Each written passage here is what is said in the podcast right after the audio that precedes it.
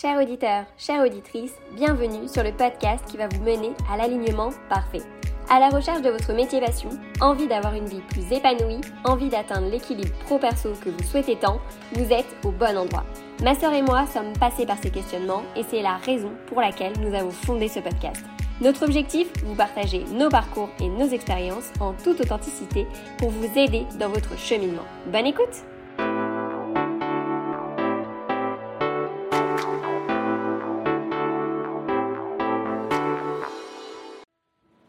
Dans cet épisode, ma sœur Mathilde interview Quentin.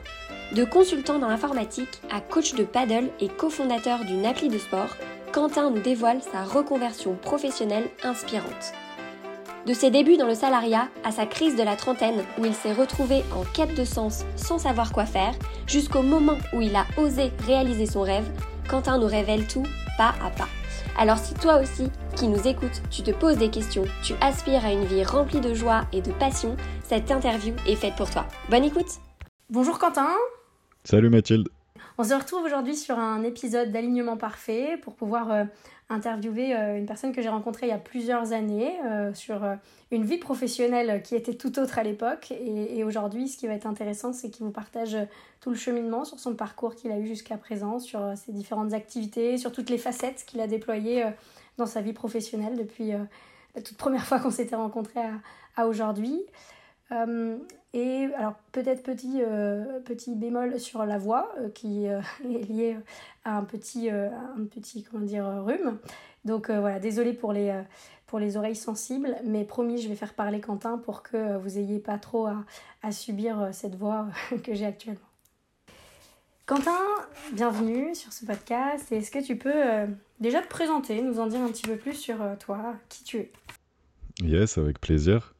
Euh, bah, du coup, je m'appelle Quentin Lasserre, j'ai 32 ans déjà. J'habite en Ile-de-France, euh, à Massy précisément. J'ai une compagne, Alexandra, euh, une petite fille, Cléa, qui va bientôt avoir un an. On va faire notre premier Noël à trois. et aujourd'hui, je n'ai plus de CDI. C'est ce que j'ai déjà partagé sur euh, mes réseaux et euh, du coup j'entreprends dans le domaine du padel. Ok, merci beaucoup. Et justement, si tu nous reviens sur, sur le CDI, c'était quoi ce poste que tu avais en CDI précédemment?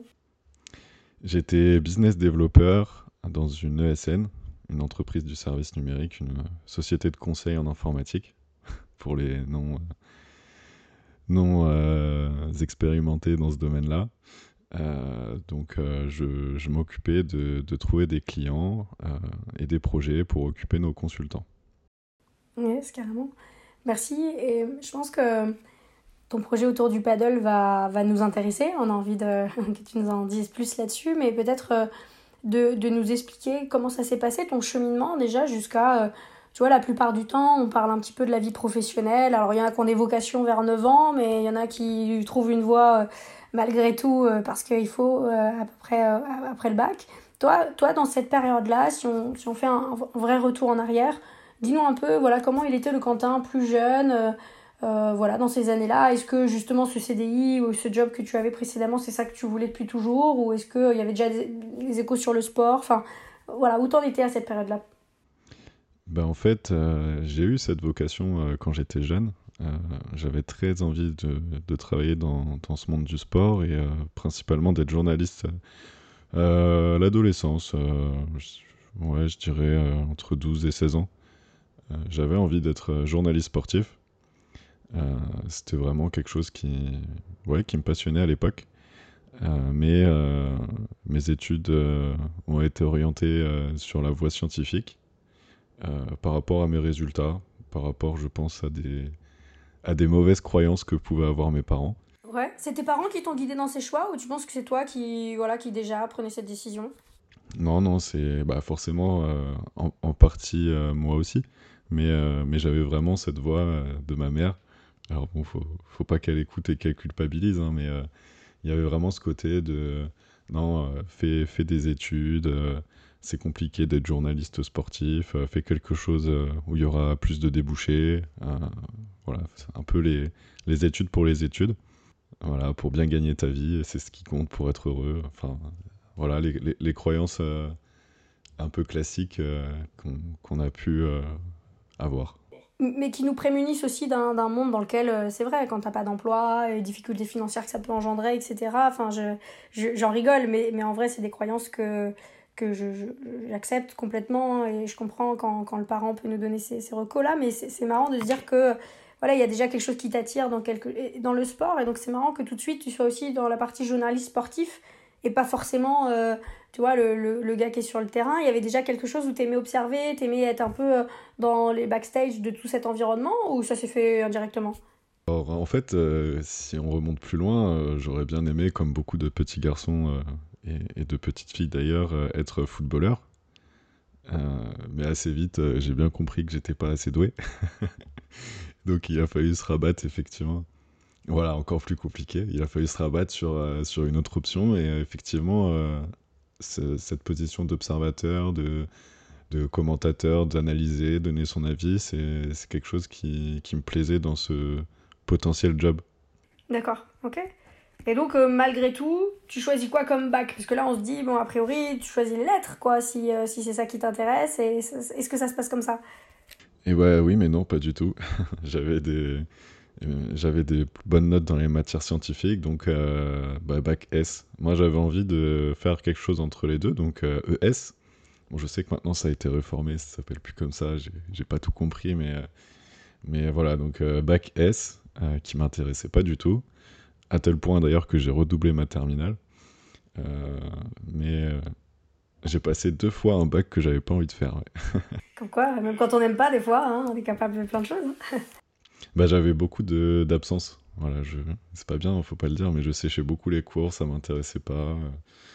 Et, et, donc voilà, j'ai raté cette année de terminale. Euh, grosse remise en question pour moi à ce moment-là, parce que bah, je, je, me, je remettais euh, euh, qui j'étais en question, ma valeur, qu'est-ce que je vaux. Je suis même pas capable d'avoir mon bac. il y a plus de 80% de réussite au bac, je fais partie des autres. Voilà, donc euh, c'était une période compliquée. Euh, en plus, je faisais quelque chose qui me plaisait pas et donc euh, voilà, c'était pas la meilleure période pour moi à ce moment-là. Et pourtant, tu persévères et tu refais quand même une année, parce que tu aurais pu dire je vais dans une autre section, etc. Mais non, tu, tu vas quand même en disant là, cette année, ça va le faire, quoi. Ouais, et puis un peu, un peu têtu aussi. Il y avait quand même un peu une part de challenge de se dire bon, je vais quand même réussir. Et puis euh, on verra après euh, ce que je veux faire, mais ça m'a aussi euh, j'ai pris un peu de recul sur. Enfin, en fait, le fait de partir en, scientifique, c'était un peu mettre de côté cette ambition de, de devenir journaliste sportif. J'avais fait une croix dessus, j'y pensais plus trop à ce moment-là, en fait. J'étais conditionné autrement. C'était faire passer mon bac S, puis faire des études, puis trouver un job. puis, puis en fait, je me posais pas la question de l'intérêt à ce moment-là.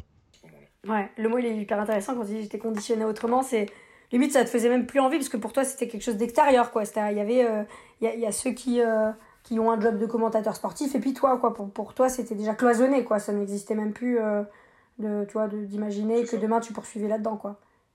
Ouais, c'est ça, j'ai je, je, pensais différemment à partir du moment où je suis parti dans cette voie-là. Et donc à la suite de ce bac S que tu as obtenu, challenge relevé. et voilà, qu'est-ce qui se passe ensuite? Eh bien, je pars sur un DUT assez peu connu, un Clio, qualité, logistique industrielle et organisation. Euh, ok, comment tu le découvres? C'est quoi C'est un salon? C'est on t'en parle?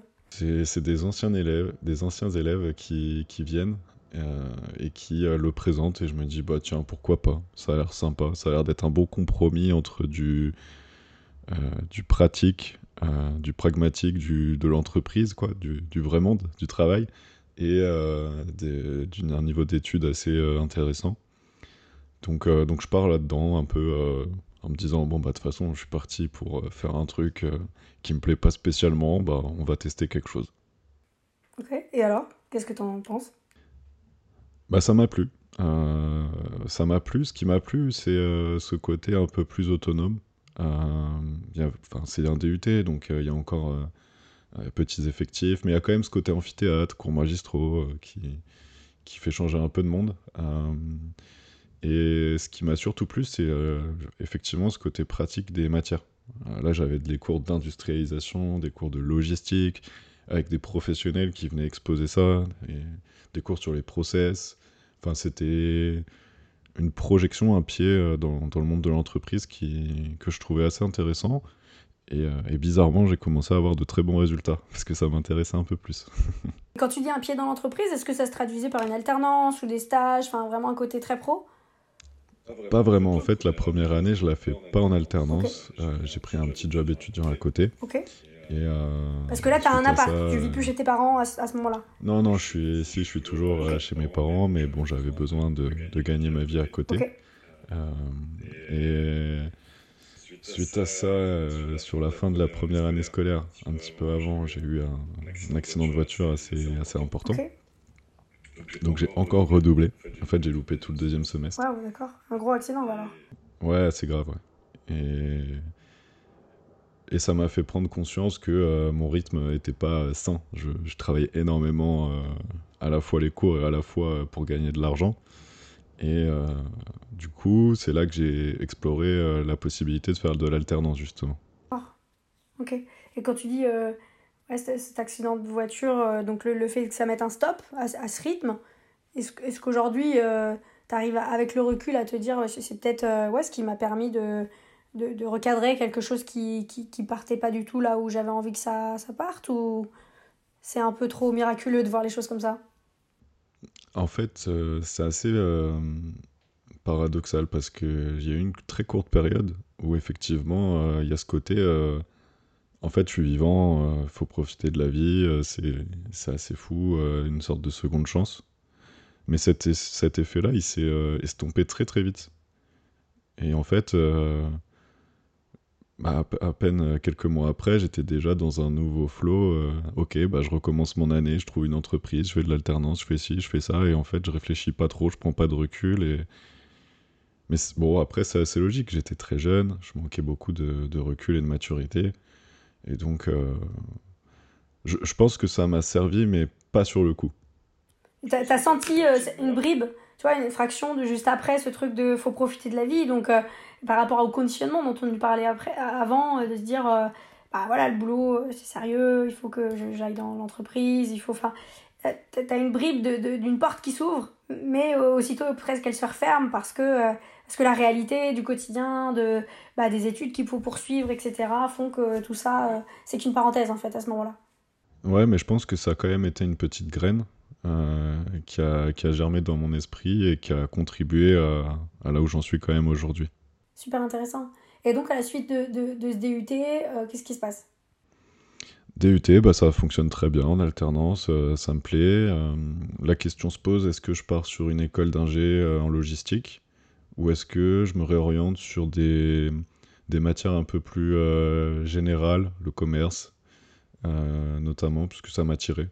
Euh, le contact client, la relation client. Et, du coup, je décide plutôt la deuxième option, mais un entre-deux en fait. Je pars sur une licence pro qui s'appelle technico-commercial en produits industriels. Donc je garde un pied dans la partie industrielle et je mets un pied quand même dans la partie commerce. Et ça marche bien, ça me plaît. euh, c'est c'est juste une année euh, où finalement ça, c'est assez sympa, ça me plaît bien. Donc euh, derrière, je me dis, bah ok, super, on continue et je passe sur une école de commerce via un concours passerelle. Très bien d'ailleurs, je trouve. Juste sur l'alternance, euh, tu, tu, tu faisais une partie en entreprise, c'est ça? Ah ouais, euh, en fait, euh, j'ai fait mes 5 années d'études euh, post-bac du coup en alternance. et, et, et comment tu trouves l'entreprise du coup pour t'employer? Est-ce que c'est difficile? Est-ce que c'est des réseaux euh, de tes parents? Enfin, comment tu fais à ce moment-là? Ouais, la, la première, elle est pas facile à trouver. Euh, je- finalement, j'ai réussi, euh, j'ai été pris chez Dassault Aviation à Argenteuil. Ah ouais, ah ouais, toi quand tu fais les choses, tu fais pas semblant. Ouais, c'était assez. euh, Enfin, je m'en rappelle bien. hein, j'étais, euh, j'étais chez moi tout le mois de juin euh, avant justement la, la rentrée. euh, J'envoyais des CV euh, et euh, il me rappelle un jour. euh, je fais l'entretien, j'en- je fais cinq entretiens, je crois. Euh, comme c'est un peu, enfin, il y a une partie défense, euh, il y avait des documents à fournir, etc. Mais euh, finalement, ça, ça marche et c'est le seul endroit où j'ai été pris. Et c'était celui où je voulais le plus aller, donc c'est bien tombé. Et sans aucun piston, quoi. Tu, tu postules sur un site et, et puis voilà, tu fais le process d'entretien, etc. quoi. Exactement. ouais. Donc, euh, ouais, peut-être un.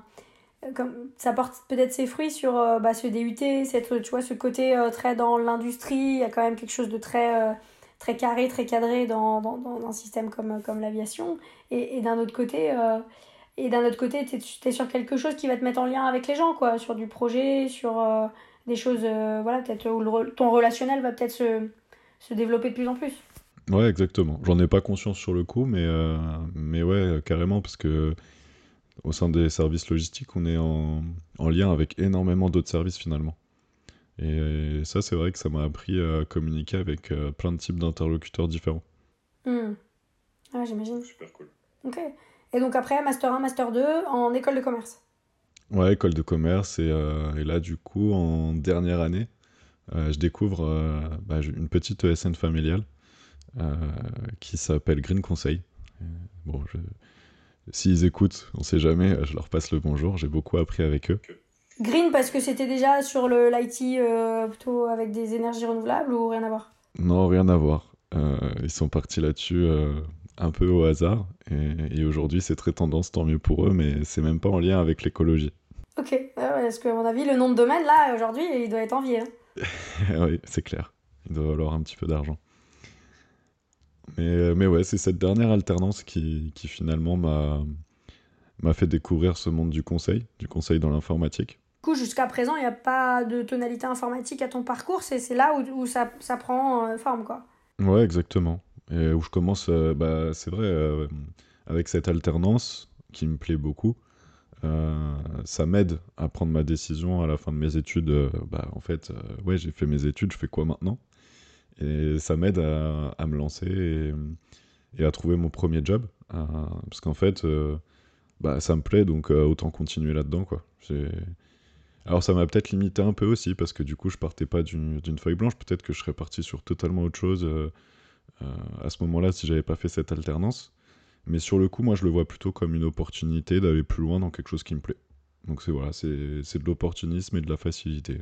Et d'imaginer un CDI, euh, tu vois, chez Dassault Aviation, vu que tu avais connu ça, est-ce que c'était quelque chose qui était, tu vois, sur, sur la table à un moment donné, ou est-ce que tu avais écarté ça? Non, je l'avais écarté, c'était plus ce que je faisais, et c'était pas... Euh, là, j'avais envie d'aller, j'avais mis un premier pied dans ce domaine-là, mais dans une petite entreprise où j'avais pas forcément la possibilité d'évoluer et de, de rester à moyen long terme, donc j'avais envie de d'aller plus loin dans cette voie-là. D'accord. Mais le gros groupe du CAC 40, tu c'était pas le truc en fait qui au bout du bout tu l'avais expérimenté, mais c'était pas ta cible pour ton CDI. Non. Ok. Et donc euh, bah arrive Extia. ouais, là où on s'est rencontrés, tout à fait. Exactement. Bah j'avais fait des process avec euh, pas mal de bots parce que euh, c'est un domaine qui recrute beaucoup de, jeunes diplômés. Et Extia au feeling, j'avais rencontré Lucie Dujardin, Desjardins, je sais plus. Euh, bah, que tu as dû connaître aussi. Et, euh, et énorme, énorme feeling avec elle et, et avec euh, la vision de la boîte. Donc, donc c'est là que je me suis lancé en 2016. Mmh. Et donc là, donc tu te lances en tant qu'ingénieur d'affaires. Donc là, cette fois, la partie relationnelle, c'est un axe prioritaire de, tes missions, puisque c'est les missions, c'est donc recruter, euh, placer en mission, on va dire, ou en tout cas trouver des missions aux, ingénieurs euh, IT que tu as retrouvés, que, que as recrutés, pardon, et ensuite faire le management aussi de, leur carrière, de, leurs évolutions de poste, de, salaire, etc. Donc euh, c'est principalement de la relation avec les gens. Comment toi tu te sens sur ce poste-là? Ouais, c'est exactement ça. Alors au début, c'est très ingrat, parce qu'avant d'avoir l'accès aux gens, euh, on doit faire un, travail de, prospection assez conséquent. On, doit, on a un travail de formation assez conséquent, parce qu'on ne peut pas se lancer dans du recrutement comme ça euh, sans avoir un minimum de, compétences. Euh, mais assez vite, au bout de quelques mois, ça devient assez intéressant. trouver des clients, trouver des consultants, faire matcher les, besoins de chacun, et puis ensuite, effectivement, manager leur carrière.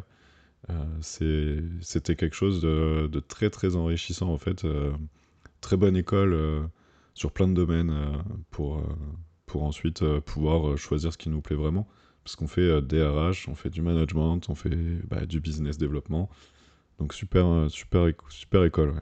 Ouais, je, trouve aussi que sur des profils un peu multi-compétences, où déjà on aime être sur des projets très variés. Enfin, je sais pas si toi tu le ressens comme ça, mais moi qui ai fait aussi une alternance dans un grand groupe, par rapport à l'expérience que j'ai eue chez Extia, moi le grand groupe où tu es un peu monoprojet, t'es quand même pas monotache, mais, mais franchement, c'est quand même. Euh, voilà, tu sais à peu près dans les trois mois à quoi vont ressembler tes prochaines journées. Ça, ça avait un côté un peu anxiogène pour moi. Et, euh, et l'inverse chez Exia, c'est que tu t'arrives le matin et tu sais que de toute façon, même dans ce que tu as prévu, il va y avoir 15 000 trucs qui vont arriver, euh, qui vont chambouler ce que tu avais prévu. Donc, ce, ce, côté sans routine, très dans l'instant présent, dans multi-projets, moi, ça m'a plu. Je sais pas si toi, c'était ton cas aussi. Ouais, ouais, ça m'a carrément plu pendant un certain temps. Mais au début, euh, je m'épanouissais énormément. Euh, on comptait pas nos heures hein, à l'époque. Euh, mais mais c'était cool. avec du recul, très formateur. Et, c'était ok, quoi. Bon, après, j'aurais pas fait toute ma carrière là-bas, mais, mais pour quelques années, c'était top. Ouais, justement, qu'est-ce qui fait que tu enclenches un changement par la suite? Eh ben parce que je me lasse, je me lasse du poste. finalement, bah, tout ce qui me plaisait au bout de deux ans me plaît plus. c'est très bien de, se former et de faire du 9h, 21h, voire plus tous les jours, mais au bout d'un moment, c'est quand même contraignant pour la vie perso également. Et, et j'ai envie d'aller plus loin que juste faire matcher une compétence avec un besoin. J'ai envie de, de comprendre les finalités des projets. Complètement, c'est vrai qu'on au bout de ça, et j'en reviens aussi, c'est qu'on a, on a un aspect en fait assez extérieur.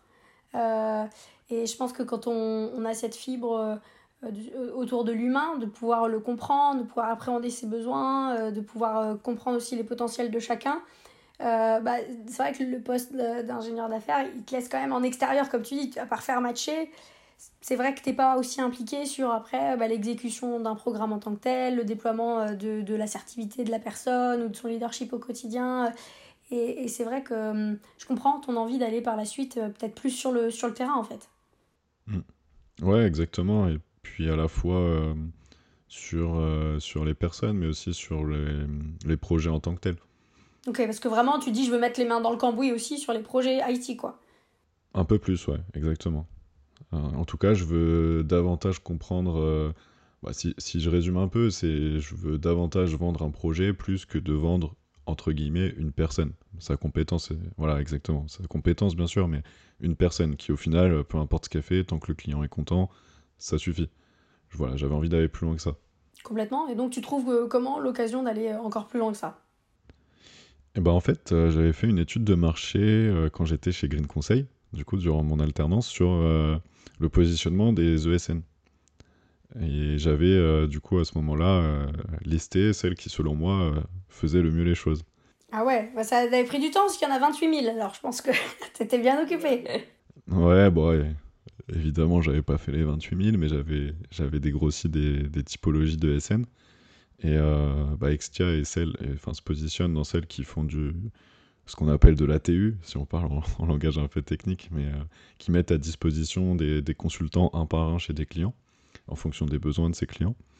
Et euh, il y en avait d'autres, comme euh, bah, Octo qui est l'entreprise dans laquelle je suis allé, qui a fait davantage de ce qu'on peut appeler vraiment du conseil, en tout cas des projets. C'est-à-dire, le client a besoin de quelque chose et pas de quelqu'un et nous, on va lui dire, bah, pour faire cette chose-là, tu as besoin de tant de consultants, avec telle compétence, ça prendra tant de temps et ça te coûtera tant. Yes, ok. ATU, tu peux nous dire à, la différence du coup chez Extia ce que ça voulait dire? ATU, ça veut dire assistance technique unitaire. On place les consultants un par un chez le client. Voilà. C'est euh, j'ai besoin d'un développeur Java. Ok, bah, je vais voir les développeurs Java qu'on a de dispo. Bah tiens, il y a, y a Jean-Michel, il y a Mohamed, il y a Rémi. Euh, par rapport à ce, dont tu as besoin, euh, je pense que euh, c'est plutôt Jean-Michel ou Mohamed. Qu'est-ce que tu en penses? Rencontre-les. Ok, ça fit plus avec Mohamed. Bon, bah c'est parti. tu prends Mohamed pour six mois. Voilà. ouais, ouais. Alors que sur Octo, c'est j'ai besoin d'un logiciel qui va me permettre de superviser tous mes techniciens qui vont se rendre sur des réparations dans, je sais pas, tous les hôpitaux de la région pour, enfin, tu vois, je sais pas, voir le programme X. Ok, bah, on, va, on va regarder comment on peut vous accompagner là-dessus, quoi. Voilà, c'est ça. On est plus sur euh, qu'est-ce qu'on va faire et comment on va le faire. Ok. Ce qui est intéressant là, c'est cette bascule que tu opères. Est-ce qu'à un moment donné, tu te dis, euh, euh, tu vois, souvent on se dit, mais oui, mais moi j'ai la question de la légitimité, de aujourd'hui comment je peux accompagner un client sur des projets IT alors que j'ai jamais écrit une ligne de dev? Enfin, je sais pas si toi tu as eu l'occasion avant, mais est-ce que toi cette question se pose ou est-ce que tu te dis, j'ai d'autres sources que les autres n'ont pas? Oh que oui, elle se pose.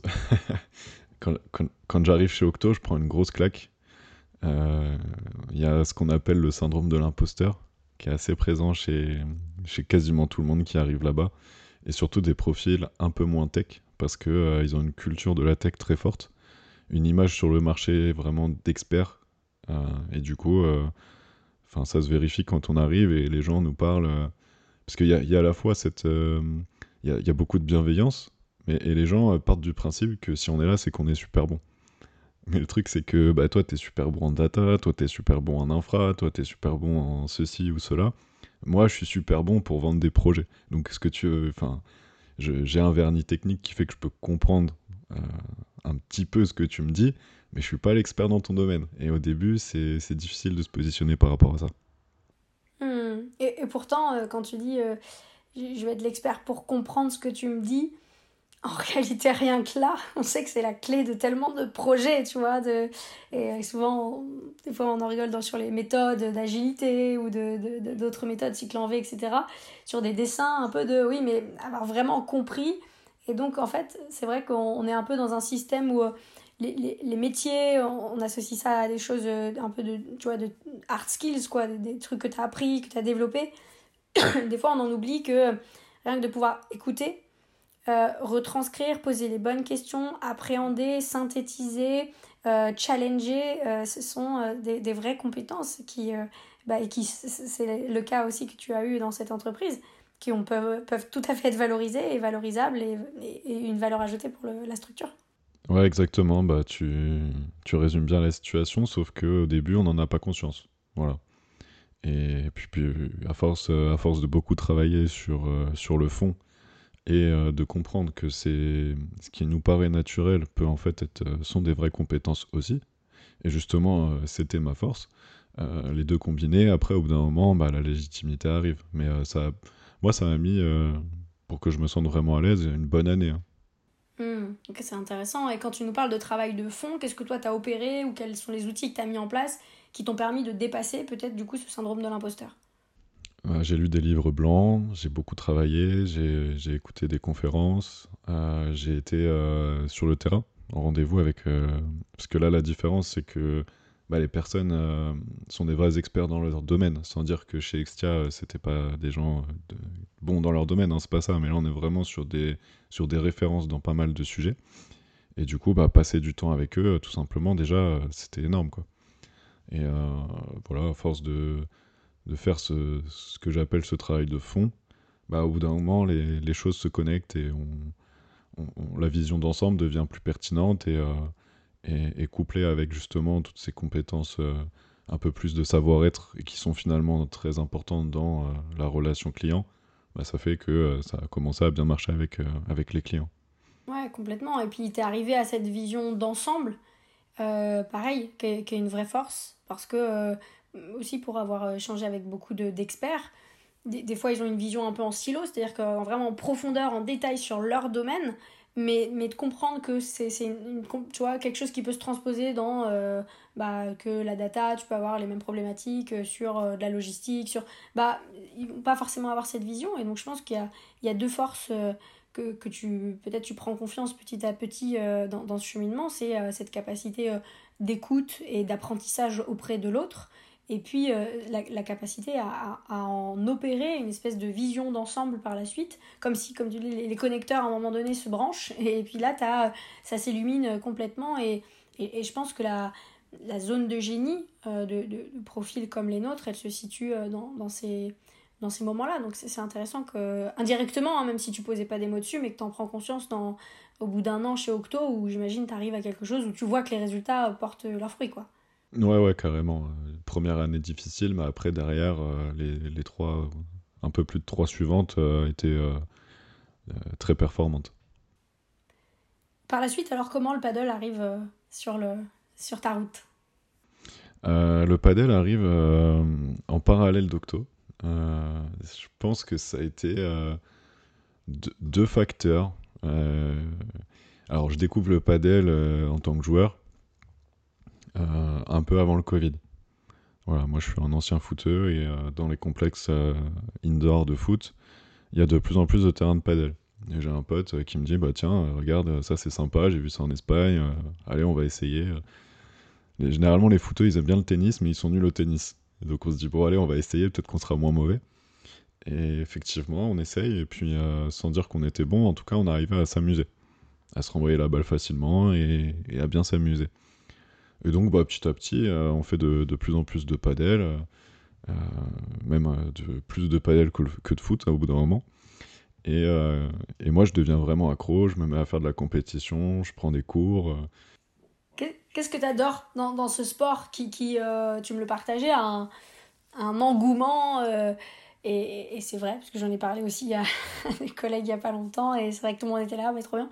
Donc, euh, toi, qu'est-ce de, de, ta perspective que tu as de, de, ce secteur que tu connais très bien aujourd'hui D'où vient cet engouement malgré le fait, enfin tu, tu, nous as parlé du fait que souvent on se dit voilà foot et puis, et puis tennis, puis ce sera peut-être différent que le tennis, mais voilà comment tu l'expliques toi aujourd'hui cet engouement pour ce sport? Bah en fait, c'est la, la, puissance euh, intrinsèque euh, de ce sport euh, qui, est, qui, est, assez folle. c'est un, un, peu un condensé de tous les côtés positifs des autres sports de raquette. c'est très sympa parce qu'il y a les vitres et donc il y a de la lecture de trajectoire. on peut se servir des parois un peu comme au squash. Il y a ce côté raquette, filet, on envoie la balle de l'autre côté comme au tennis.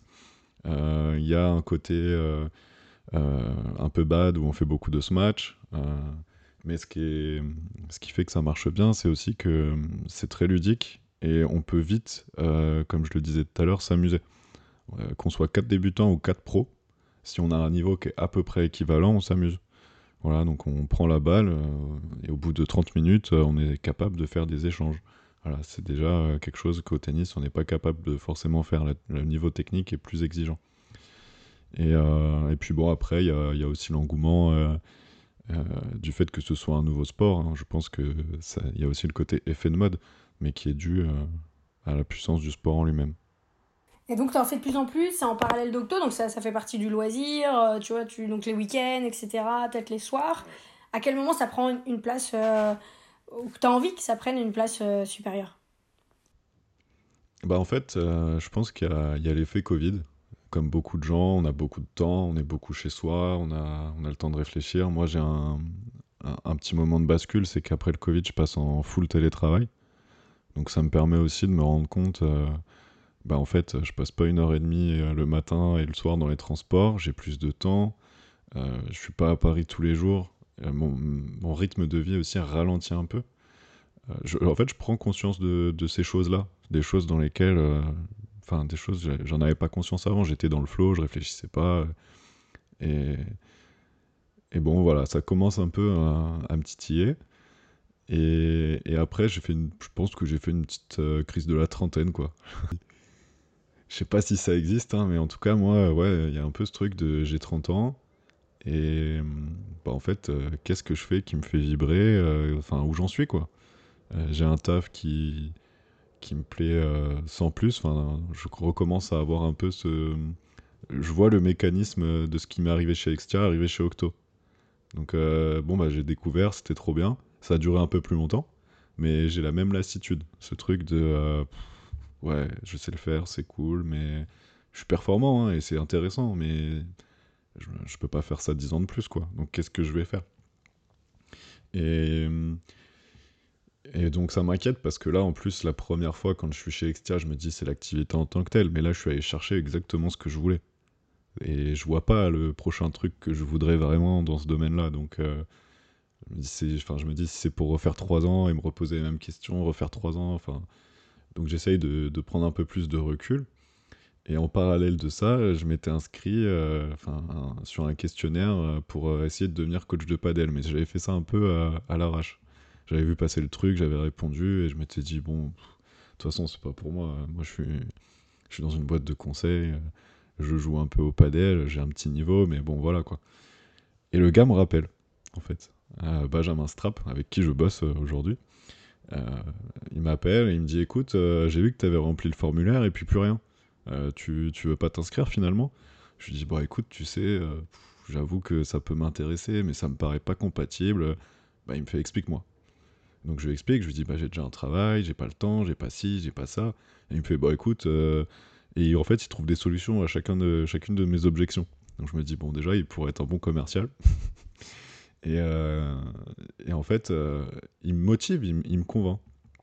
Et je me dis mais il a raison, j'ai plus d'excuses en fait, pourquoi, pourquoi ne pas le faire? Alors bon il y avait plein de, de réglages, de détails à ajuster évidemment, mais, mais il m'avait motivé. Mais pourquoi ne pas me mettre en action pour ces réglages, quoi? Pourquoi m'arrêter euh, devant la porte, quoi? Ah, Voilà, exactement. Je me...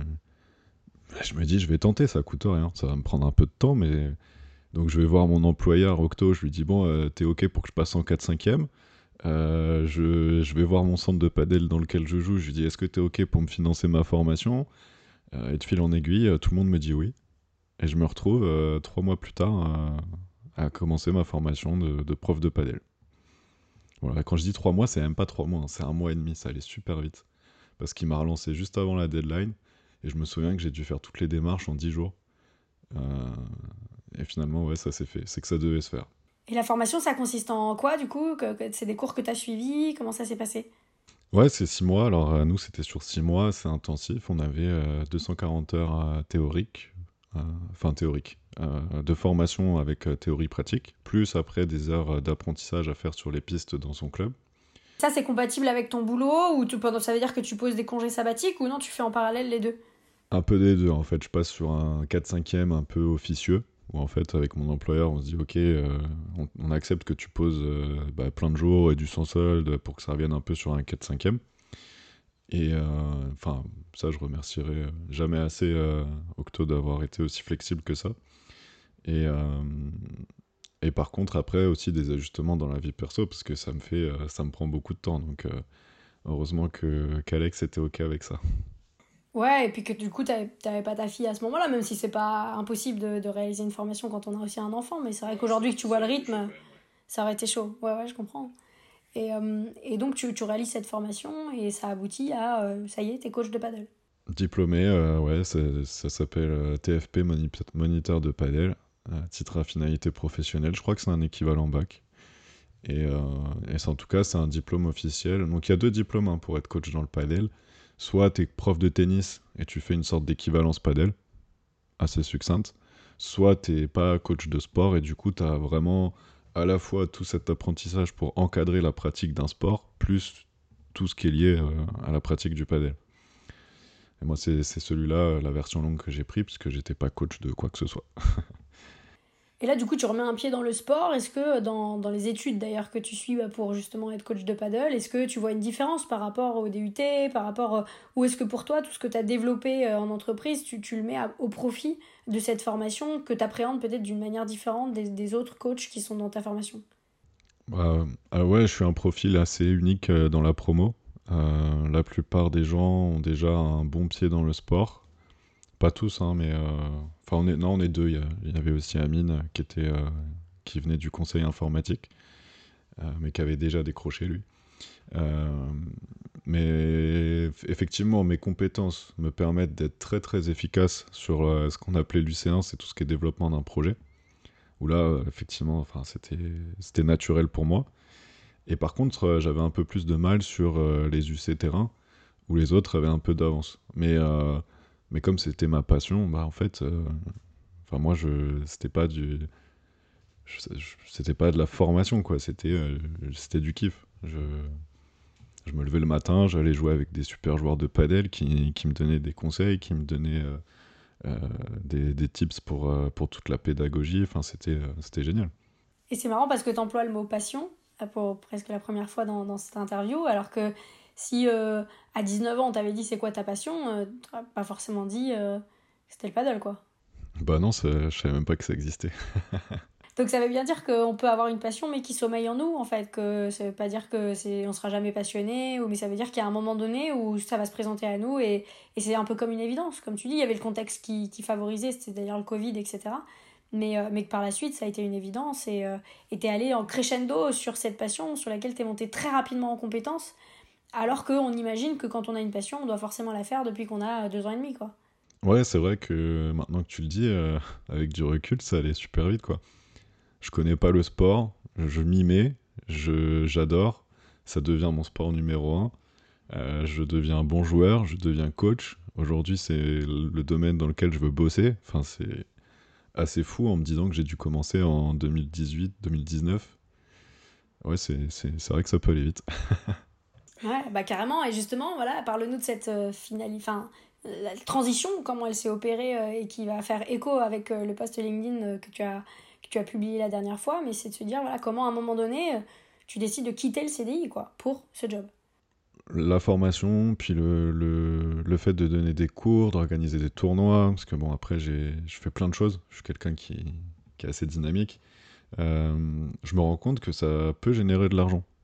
Et il y a une graine, encore une, qui se plante et qui se dit, mais tu peux gagner de l'argent en faisant ton kiff. En faisant ce que t'aimes What? Conditionnement déverrouillé, logiciel à péter. C'est un peu ça, ouais. Et, euh, alors du coup, dans un premier temps, euh, j'explore plutôt la, piste du CDI dans ce domaine-là. Mais assez vite, euh, ça ne matche pas par rapport à mes, à mes critères. Euh, dans l'informatique, on gagne très bien sa vie. Dans le sport et dans le loisir, on gagne très mal sa vie. en plus, on travaille sur des horaires un peu décalés. Enfin, ça ne matche pas avec mes, mes, projets, mes ambitions de, vie perso. Euh, donc, euh, bon, j'essaye pendant quand même plusieurs mois, hein, puisque je fais ma formation en 2022. Et euh, après, j'ai quitté mon CDI il y a seulement quelques mois. Donc ça, ça a été un, long cheminement, mais, mais en tout cas, ça avait débloqué effectivement ce truc de je peux bosser dans ce domaine-là. Et après, en parallèle de ça, il y a eu toutes les réflexions autour de bah oui, mais comment? Et j'avais aussi, je pense, une autre graine plantée quelque part euh, mais en tout cas, je suis plus attentif à toutes les discussions que j'ai avec les gens autour de moi sur l'entrepreneuriat. Voilà, monter sa boîte. Euh, et je pense que cette petite graine, euh, je, je, je, rétropédale, d'entrepreneuriat, je l'ai eu en, quand j'ai fait mon école de commerce. Comme quoi, parce que je dis souvent à mes proches que je trouve que ça m'a rien apporté cette école de commerce si ce n'est un diplôme. bah, je suis mauvaise langue parce que ça m'a quand même fait planter cette petite graine de, de balancer sa boîte. Euh, et donc, bah, voilà, j'ai des discussions avec des amis qui, eux, se sont lancés, euh, avec mon frère aussi, qui, est plus jeune que moi pourtant, mais qui a, qui a ce truc-là en lui. Euh, pour lui, c'est, c'est intéressant quand je parle avec lui, parce que des fois, je lui dis, mais il a 23 ans. mais il a quasiment pas bossé encore dans sa vie, mais lui, dans sa tête, ouais, lancer une boîte, c'est rien, oh, tu fais ça, tu fais ci, c'est bon, c'est parti. Et des fois, je l'écoutais, j'étais un peu entre fasciné et déconcerté, quoi. Genre, euh, mais non, en fait, c'est pas comme ça que ça marche. Mais pourquoi pas Et en fait, euh, bah, ça m'a beaucoup aidé, ça. Euh, cette façon de voir les choses de mais non, c'est facile, fonce, réfléchis pas, que lui a, contrairement à moi, de base. Ouais. hyper en résonance avec la relation que j'ai avec ma sœur, qui pour elle, c'est l'entrepreneuriat, c'est c'est évident en fait. Il n'y a même pas autre chose qui pour elle euh, va être la clé de, de ce que tu dis. C'est-à-dire qu'elle, pour elle, elle est convaincue que si tu vas dans une activité le matin, c'est pour faire un truc qui te plaît. Euh, et que ce soit dans des bonnes conditions, que ce soit rémunérateur. Et que la clé qu'elle y voit, c'est l'entrepreneuriat. Euh, mais c'est une évidence là où je pense que pour nous ça a été une déconstruction d'un cheminement, tu vois, d'une façon de penser. Et puis on reconstruit et petit à petit, peut-être leur audace, euh, nous, nous booste, mais d'un autre côté, le, le côté euh, peut-être un peu analytique, euh, de prendre le temps, de, toi, de vraiment poser les choses, etc., les inspire aussi de leur côté parce que, parce que je pense que c'est vraiment un mélange des deux qui est, bah, que le, qui est le jackpot, en fait, qui te permet de, de t'éclater et vivre très bien d'une activité qui te passionne. Ouais, c'est ça. Elle a quel âge ta sœur? Pareil, bah, elle 25, elle va avoir. D'accord, ok. Ouais, c'est marrant. Et elle fait quoi du coup aujourd'hui? Aujourd'hui, elle, euh, fait euh, l'accompagnement en marketing digital pour des thérapeutes, pour les aider à vivre de leur passion. Elle accompagne Live Mentor où elle donne des formations euh, sur la partie ads, en fait, Google Ads, enfin toutes ces, les campagnes marketing. Et puis à côté de ça, c'est une passionnée de mode. Et donc elle a monté sa marque de mode qui n'a pas, qui pas abouti. Enfin en tout cas, elle n'a pas réussi à, vivre de cette activité-là. Mais je pense qu'au fond d'elle, elle garde cette créativité ce côté que ce soit pas, sur la décoration, sur les vêtements, enfin elle a une fibre très créative qu'elle fera aboutir à un moment donné sur un projet qui, lui tient à cœur, mais voilà, aujourd'hui elle, vit d'une compétence qui l'éclate, qui est le rendre beau sur le digital ou faire parler sur le digital, et, et voilà, je pense qu'elle s'éclate, donc c'est c'est, ouais, cette génération, elle, elle, elle, l'inspire beaucoup en tout cas. Je pense qu'on a beaucoup à apprendre et, euh, et je pense qu'on les regarde un petit peu de haut, en disant oui, c'est des rêveurs euh, qui, euh, tu vois, peut-être on renvoie d'un revers de main, ils n'ont pas le sens des responsabilités, ils croient que l'argent pousse dans les arbres. Ma soeur va couper ça au montage, mais c'est pas grave. mais mais je, trouve que non, non, non, non, non, au contraire, peut-être qu'ils ont compris quelque chose de, très précieux qui est bah, la vie, on n'a qu'une chance. Et euh, ils ont vu aussi des choses pas faciles autour d'eux. Et au contraire, ils ont, je pense, largement ce sens des responsabilités parce que toute la journée, on leur dit qu'à la télé que rien ne va. Donc, ils ont plutôt envie de, profiter de chacune de, ces journées. Et, on a beaucoup à apprendre, je pense, de, de, cette génération qui arrive sur le marché de l'emploi. Et notamment, les entreprises ont beaucoup à apprendre. Attends, on en, on en parle comme si on avait 20 euh, ans de plus. on n'est pas si vieux que ça. Hein. Ah, c'est clair, c'est clair. Et qu'est-ce qu'on dira de nos propres enfants? Et du coup, cette clé de l'entrepreneuriat, c'est intéressant que tu dises que, que, tu la, que tu matures aussi en, en, école de commerce, ou en tout cas que la graine a été plantée en école de commerce. Ça veut bien dire que bah, on fait rien au hasard dans notre parcours. Et donc, euh, traduit comment ça se décrit dans les derniers mois. Est-ce que euh, syndrome de l'imposteur que, que tu avais eu quelques années auparavant, est-ce que là, il refait écho? Est-ce que non, tu as, appris à l'apprivoiser, à savoir, euh, tu vois, rapidement l'apaiser? Ou comment ça se passe dans ta tête à ce moment-là? Alors, il existe toujours, euh, je dirais pas le syndrome de l'imposteur, mais le syndrome du tu te prends pour qui? Euh, Un peu ce truc de euh, pourquoi toi, tu, tu, décides que tu vas faire de ta passion ton métier, quoi. Enfin, c'est pas ça la vie. La vie, c'est tu fais comme les autres, tu, vas bosser et puis, et puis tu gagnes de l'argent et puis après, tu as du temps libre et tu kiffes à ce moment-là. Et si jamais tu arrives à travailler dans un truc qui t'intéresse, bah, c'est déjà super bien et estime-toi heureux. Ouais, un peu si c'était facile, ça se serait, quoi. Si c'était si évident, euh, tout le monde le ferait.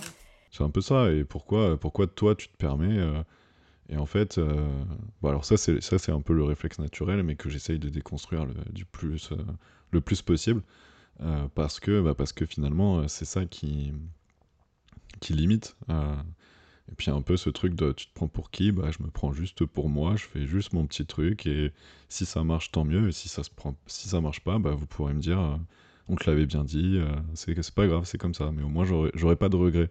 En fait, j'avais passé, il y a eu un moment de bascule où, qui a pris du temps, enfin ça a été, euh, on parle de ça comme si c'était du jour au lendemain, mais ça prend plusieurs mois. D'ailleurs, euh, tu, m'as accompagné dans ce chemin-là. mais il y, a il y a un moment de bascule où il y a un déclic et c'est si je le fais pas, je m'en voudrais, enfin je vais trop le regretter. Et à partir de ce moment-là, il y a ce truc de bah je vais le faire quand, comment, je sais pas, mais je vais le faire parce que je, je peux pas. Euh, maintenant que, je, que toutes euh, ces graines plantées, on parle beaucoup, on va jardiner après, mais maintenant que toutes ces graines ont germé, ont pris ensemble et que ça fait un, joli euh, jardin, c'est, je, je, je, veux le faire fructifier davantage et tenter quelque chose. Tenter, au pire, au pire quoi.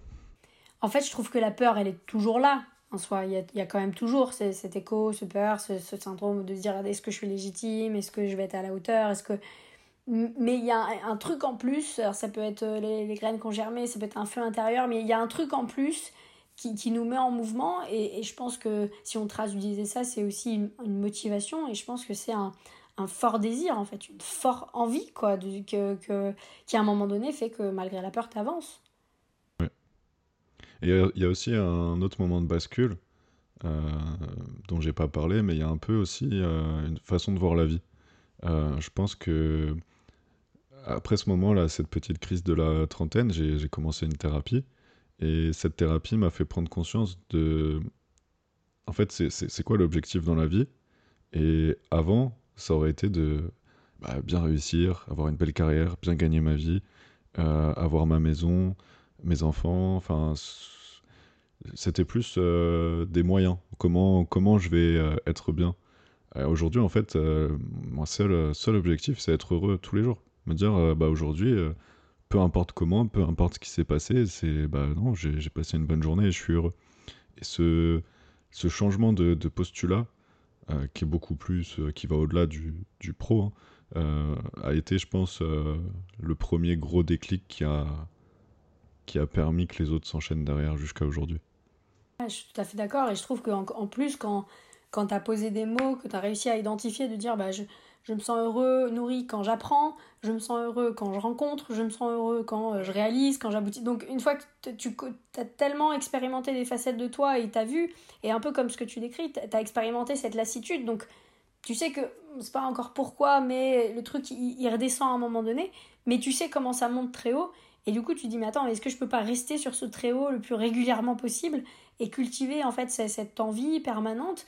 Et, je pense que c'est... Euh, c'est un, tu vois, un peu dans, fois dans une logique un peu culpabilisante de bah non, euh, c'est ça la vie, ça fait partie, euh, il y a des hauts et puis il y a des bas très longs, enfin, alors que je pense que euh, cet équilibre, cet alignement parfait, il peut se trouver, c'est-à-dire que bien sûr il y a de l'envie puis il y a de la peur, mais je pense que on peut quand même être assez souvent dans quelque chose qui fait qu'à la fin de la journée, bah on se sent fier de nous, on se sent serein, on se sent vraiment nourri. Euh, et, c'est faux de laisser croire aux gens que, euh, que c'est un sentiment qui n'arrive peut-être qu'une fois tous les trois ans. Euh, moi, je pense que c'est un sentiment qui peut arriver tous les jours, mais que par contre, c'est assez exigeant.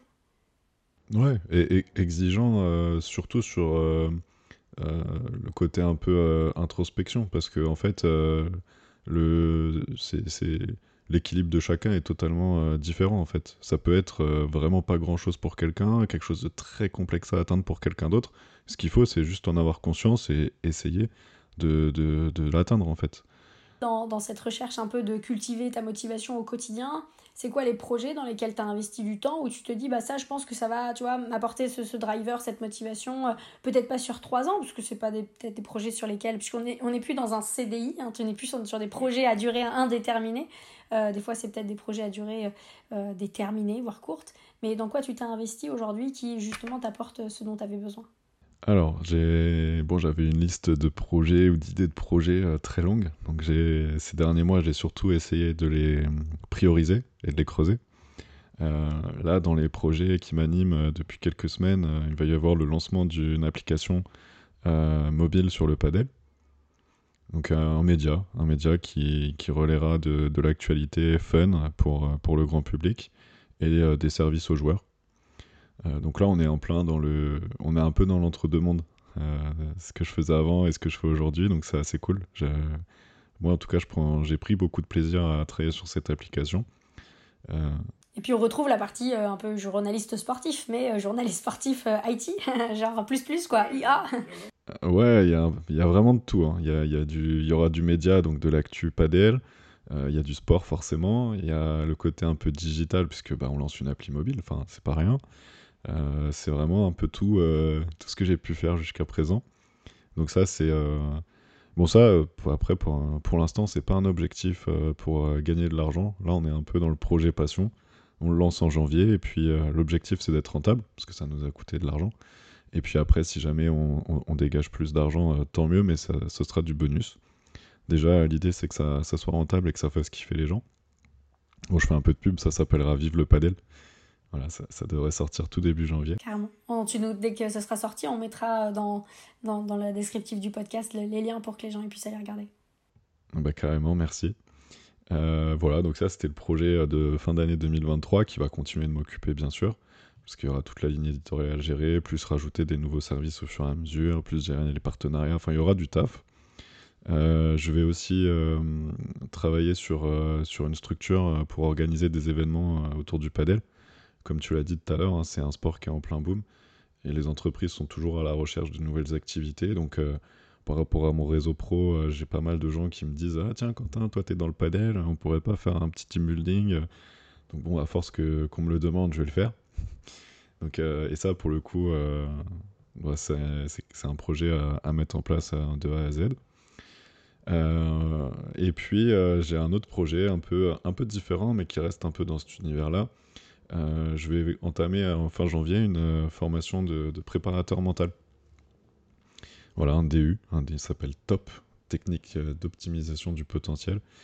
Et, en ce moment, ça fait, ça fait écho en moi avec tout ce travail que j'ai pu mener grâce à ma thérapie, tout ce travail sur le mental, lié aussi au domaine du sport. Donc donc voilà, maintenant je suis plus attentif à tous les, petits signes que, que je peux observer et je, sens que je dois faire ça. Donc je vais me lancer euh, fin janvier. C'est génial ce que tu dis là et c'est il y, a beaucoup de gens qui me demandent de, dire mais je ouais je vois pas quels sont les signes ou j'en vois mais je sais pas comment les interpréter est-ce que toi, tu, peux apporter une réponse de comment, voilà, comment aujourd'hui cette, cette, formation, déjà comment, comment tu l'as connue, comment tu sens que, euh, que c'est là où tu dois aller, euh, comment, ça s'est passé, et surtout quelqu'un qui, moi te connaissant, a un raisonnement extrêmement analytique. Euh, c'est-à-dire, est-ce que tu as regardé du coup un peu comme l'ESN, j'ai fait une étude de marché de toutes les ESN avant de choisir la mienne, ou est-ce que là du coup, si tu marches un peu plus à l'intuition, comment ça s'est passé pour toi?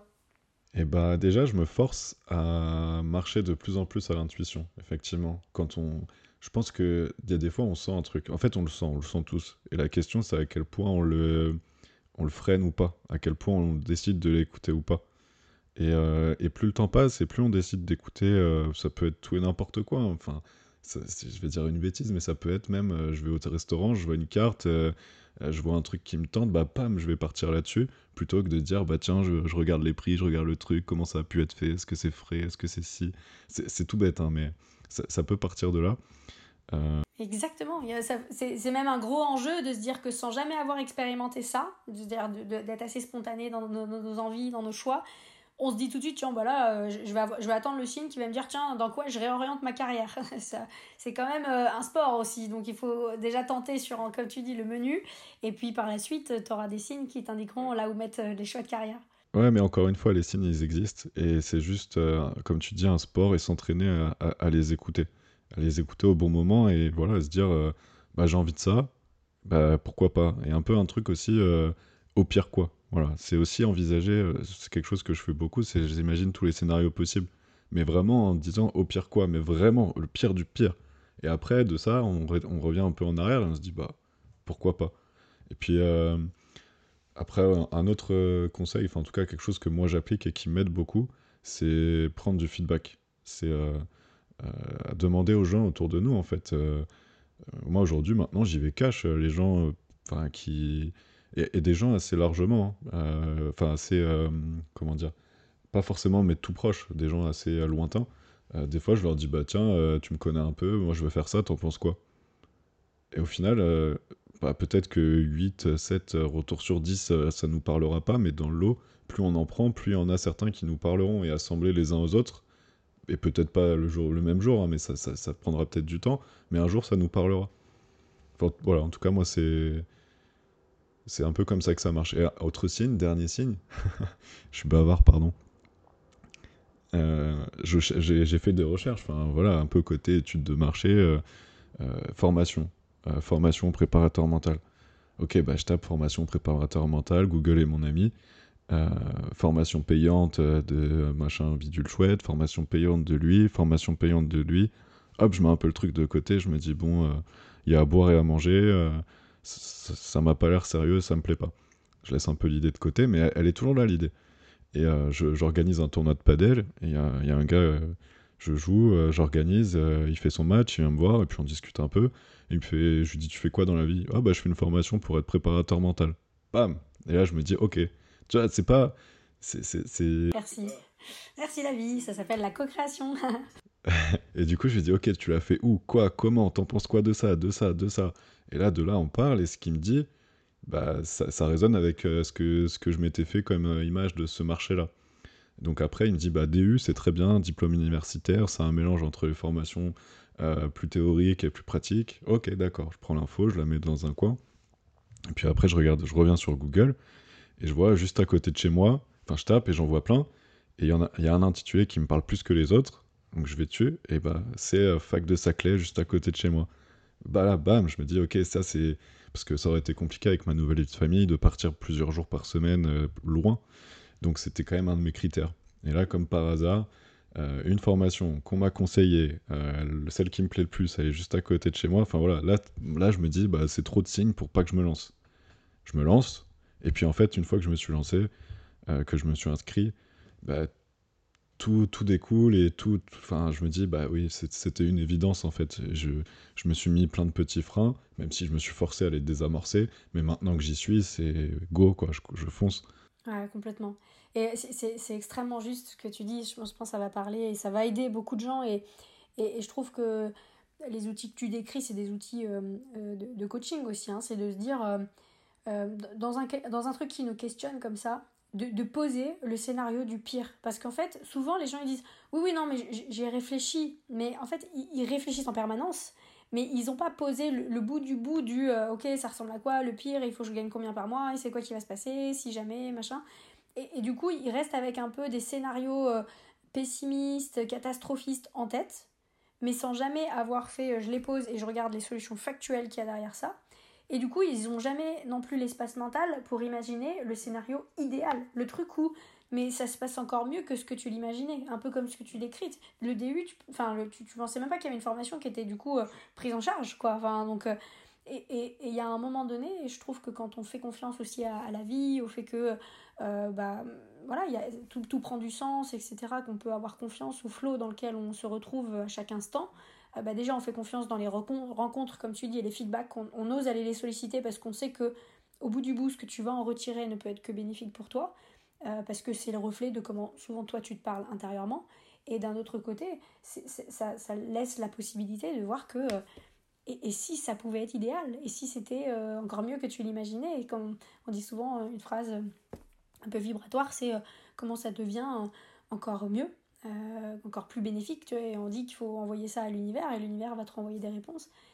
Mais euh, je trouve que c'est extrêmement juste dans une façon de penser qui est euh, pourquoi, on, voilà, pourquoi on se contenterait de quelque chose qui ne nous convient pas alors que mieux est possible et, qu'on a les ressources pour accéder à ce mieux. quoi. Sur un malentendu, ça peut marcher.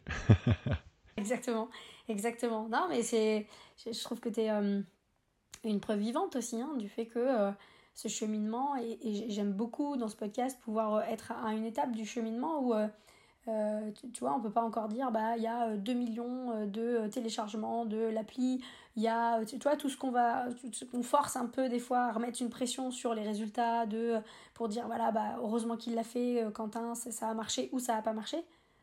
Là, aujourd'hui, on est à une étape où ce que tu peux valider, c'est que tu kiffes euh, et, qu'est-ce qu'on a besoin de valider d'autre en fait Tu vois, la suite, l'avenir nous dira le reste, mais ce qu'on a besoin de valider, c'est toi comment tu te sens, et, c'est intéressant de, partager ça.